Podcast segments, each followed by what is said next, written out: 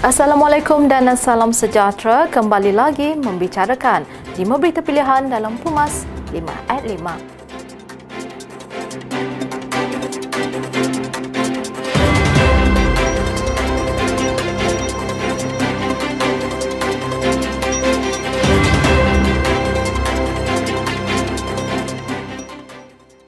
Presiden UMNO Datuk Seri Dr. Ahmad Zahid Hamidi mengucapkan Selamat Hari Wanita Sedunia 2021 dan menganggap bahawa wanita adalah penggerak kemajuan dan pembangunan negara.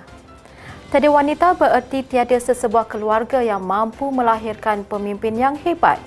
Tangan yang mengayun buayan mampu menggoncang dunia. Itu peribahasa selalu diungkap bagi menggambarkan betapa hebat peranan wanita.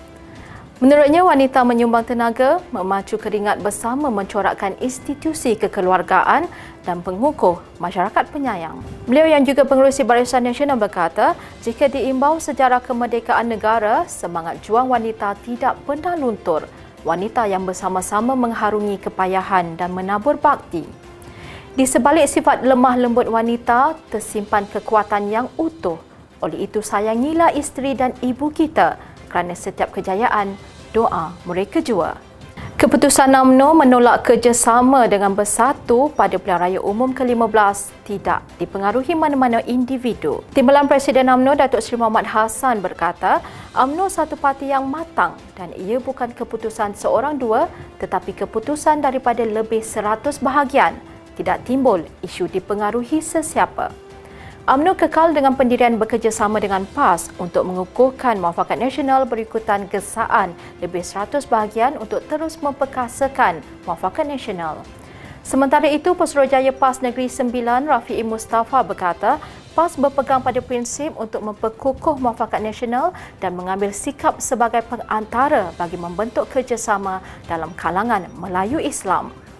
Menarik sokongan orang muda memerlukan idea yang lebih kreatif di samping tawaran yang bersifat realistik untuk mereka lebih tertarik mendekati AMNO. Ketua Penerangan AMNO Malaysia, Syaril Hamdan berkata, golongan ini mempunyai pemikiran yang berbeza berbanding orang dewasa yang lebih cenderung kepada tawaran yang bersifat tradisional.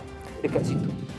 Khidmat bakti yang kita berikan, mereka hargai. Mungkin ibu bapa mereka hargai Tan Sri, generasi Tan Sri hargai tapi mereka duduk di Kuala Lumpur, mereka duduk hmm. di Johor Bahru, mereka duduk di pusat-pusat bandar, mereka belajar di luar. Mereka bekerja luar. Bila balik, kita buat khidmat bakti sahaja belum cukup kalau kita tak dapat menangkap imajinasi mereka.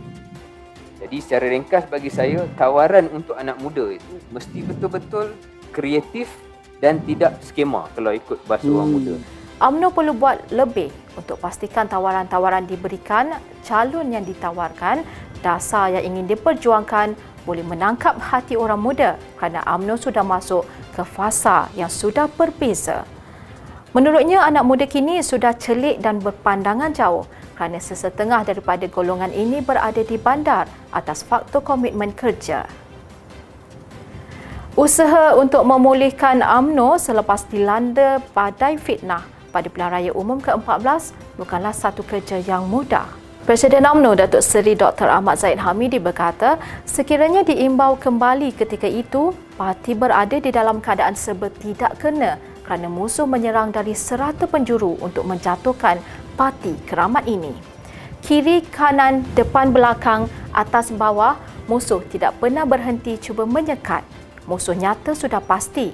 Musuh tidak nyata berselindung dalam kesamaran penuh hasutan.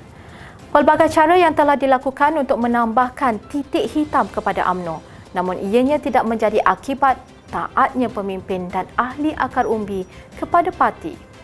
Beliau yang juga pengerusi Barisan Nasional menyatakan bahawa musuh itu tidak pernah berputus asa malah melakukan pelbagai strategi untuk memastikan AMNO berada dalam kawalan mereka. Town Hall Jalinan Rakyat akan diadakan dari semasa ke semasa sebagai persediaan untuk wanita UMNO dalam bersiap siaga untuk menghadapi pilihan raya umum akan datang.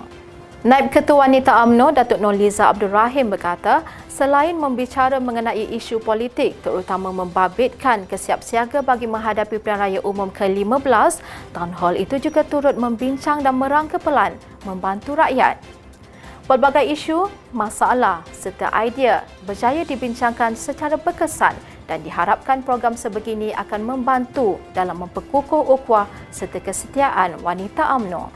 Menurutnya, walaupun town hall diadakan secara norma baru melalui dalam talian, ianya menjadi bukti bahawa wanita AMNO sentiasa komited dalam bermuasyarah.